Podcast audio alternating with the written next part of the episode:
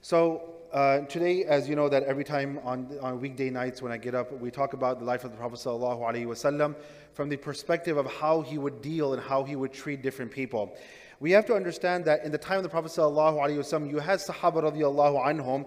There were some Sahaba who were brave, there were some Sahaba who were not so brave. You had some Sahaba who were very strong in their character, in their morale, and so forth, and there were some who might be a little more weaker. There were some who were strong in leadership, there were some who were weak in leadership. Every single Sahabi had their strengths, and there were some Sahabi who had their weaknesses. This is why one time one Sahabi came to the Prophet ﷺ and he says, Ya Rasulullah, make me a leader. Rasulullah said, You are not fit to be a leader and that's why I will never make you a leader. So what Rasulullah did was that he understood the weakness and the strengths of every single companion and he will use them in their appropriate manner. Likewise, amongst the Sahaba radiallahu there were some Sahaba who were dealing with self-esteem issues. They never had confidence like other Sahaba radiallahu anhum, they would have confidence. Now, when we talk about self-esteem issues, having low confidence in one's life, it could be for various reasons. Often, when a person has low self-esteem, it is because they're more concerned of what other people are thinking about them, or they have heard other people say things about them, or pass remarks about them that would highlight their weakness. And hence, a person who has low self esteem, they could even develop some insecurities about themselves. And eventually, what happens is that a person, he tends to stay away from everyone else. They don't like to be around other people. Rasulullah he knew that there were some Sahaba radiallahu that they had some kind of insecurities. There were some Sahaba who were dealing with low self-esteem. Now, in our day and age, what we do is when we see someone who has low self esteem, sometimes we might tell them, go and get help. Go and seek some mental health, uh, mental health help. And sometimes, as a parent, it could happen in also many cases that instead of helping them, we may even antagonize them. We may even be critical of them. Why do you have low, low self esteem? Grow up, be a man. We say these kind of things sometimes to our children too. What happens is that instead of instilling confidence in them, we even increase, we magnify their insecurities. We magnify their, so, their confidence issues. So that is why we always go back to the life of the Prophet. Because he taught us that when you have people like this in your community, there's a certain way that you deal with them. I'm going to share with you, inshallah, today three stories from the life of the Prophet ﷺ that how he was able to instill confidence and not only that, but these people who may have had low self esteem, or they may have a body issue. You know, like people, they say, there are a lot of people who com- complain about the way they look. You know, some people say I have a big nose, some people say I have a small nose, my hairline this, my head is big, my head is this shape and so forth. Why, is, why did Allah create my eyes this way? Why did Allah give me this color eyes? We always have these kind of, you know, con, you know, complaints about ourselves. Allah subhanahu wa ta'ala created us in the best way that He wanted us to. So, when we have these kind of complaints, there were some Sahaba who had some physical abnormalities. There were some who made fun of those Sahaba radiallahu anhum, and the Prophet sallallahu wasallam, he would tell them, he would highlight their strongest things about themselves, the most impressive things about their personality. So, the very first story is a story of a companion by the name of Zahir.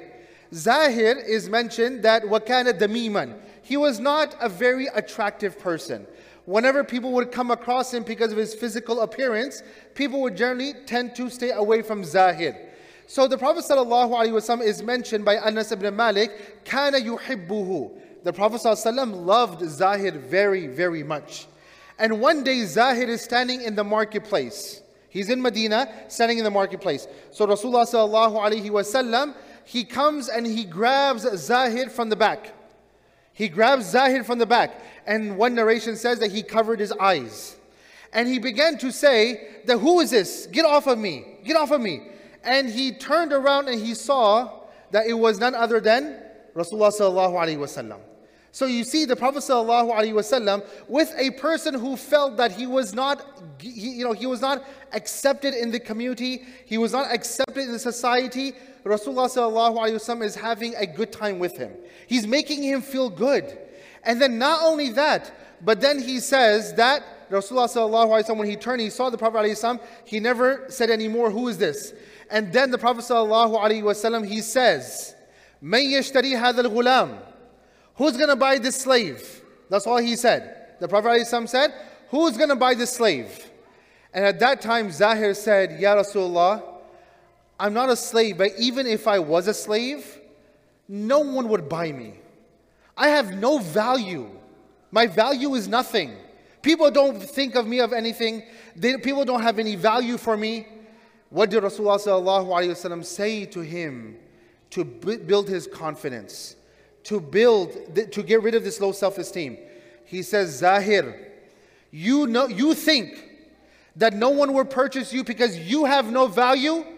In the eyes of Allah subhanahu wa ta'ala, there is no one who can put a price tag on you. There is no one who can put a value on you because your value in the eyes of Allah subhanahu wa ta'ala is priceless. How do you think Zahir after that felt?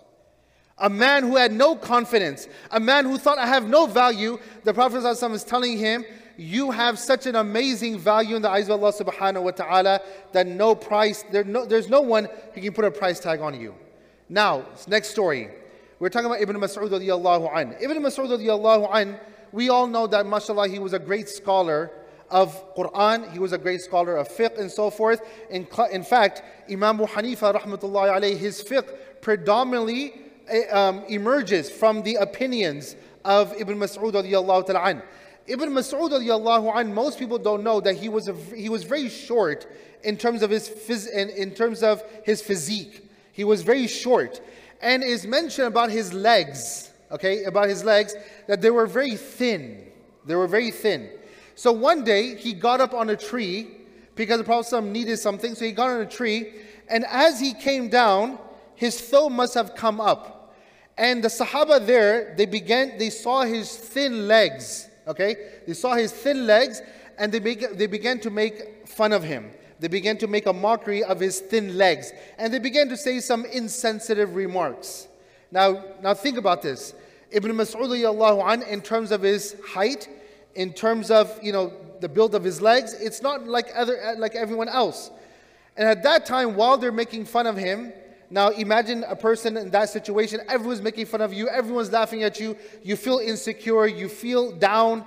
Rasulullah came and he said that you make fun of this leg and this shin of Ibn Mas'ud that is so thin.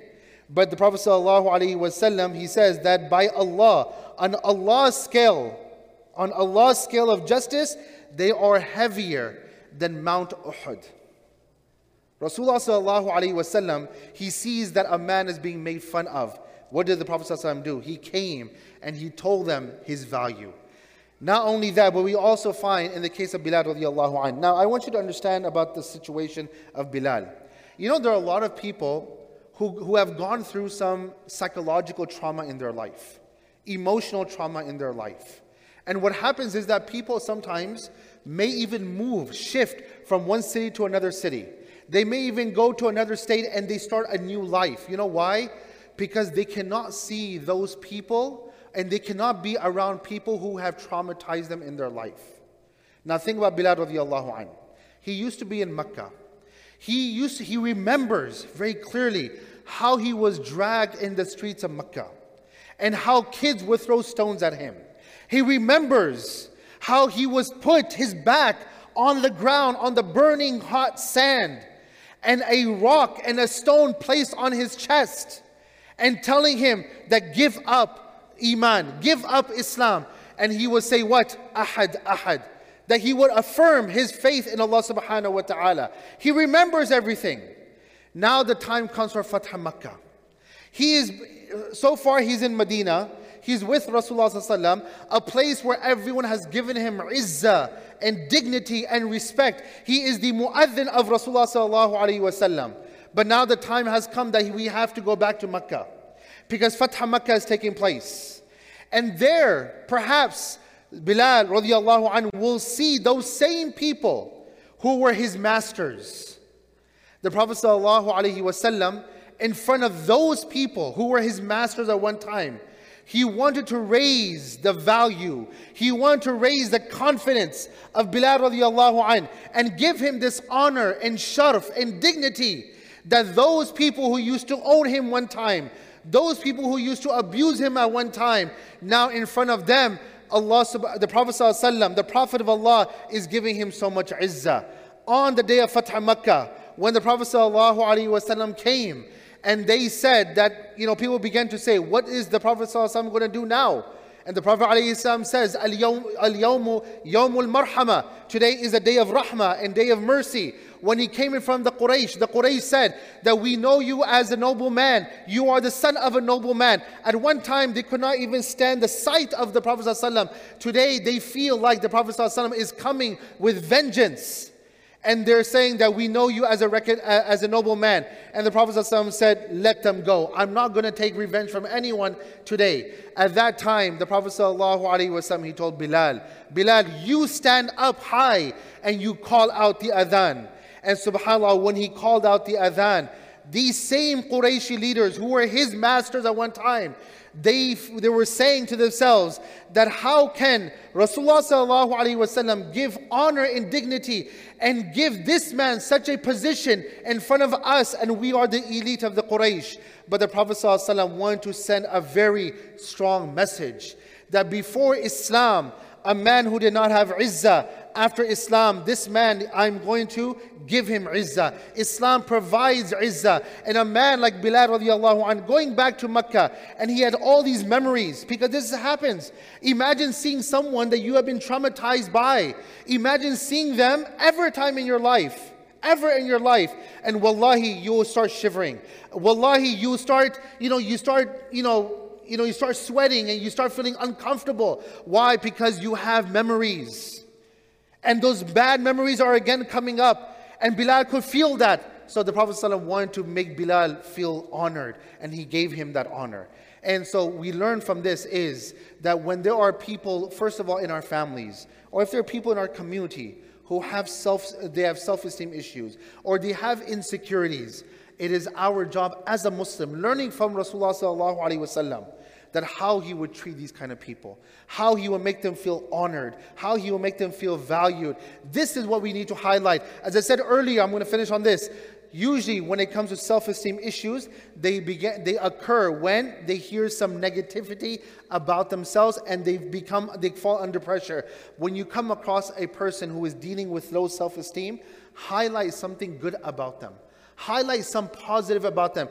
Every single person has positives and every person has negatives. Highlight the positives. Make them feel good about themselves. Make them feel honored and make them feel dignified. And this is how Rasulullah he would treat people because at the end of the day, it is not our job to judge people. Allah says in the Quran, لا يسخر قوم من قوم عسى أن يكونوا خيرا منهم ولا نساء من نساء عسى أن يكون خيرا منهن. That do not ever make a mockery of anyone. why? Because they could be better than you in the eyes of Allah subhanahu wa ta'ala. So I ask Allah subhanahu wa ta'ala to give us the ability to understand these things and may Allah subhanahu wa ta'ala give us the ability to do what Rasulullah sallallahu alayhi wa sallam do in all circumstances. Ameen Rabbil Alameen. Wa jazakumullah khair. Assalamu alaikum wa rahmatullahi wa barakatuh. إن المسلمين والمسلمات والمؤمنين والمؤمنات والقانتين والقانتات والصادقين والصادقات والصابرين والصابرات والخاشعين والخاشعات والخاشعين والخاشعات والمتصدقين والمتصدقات والصائمين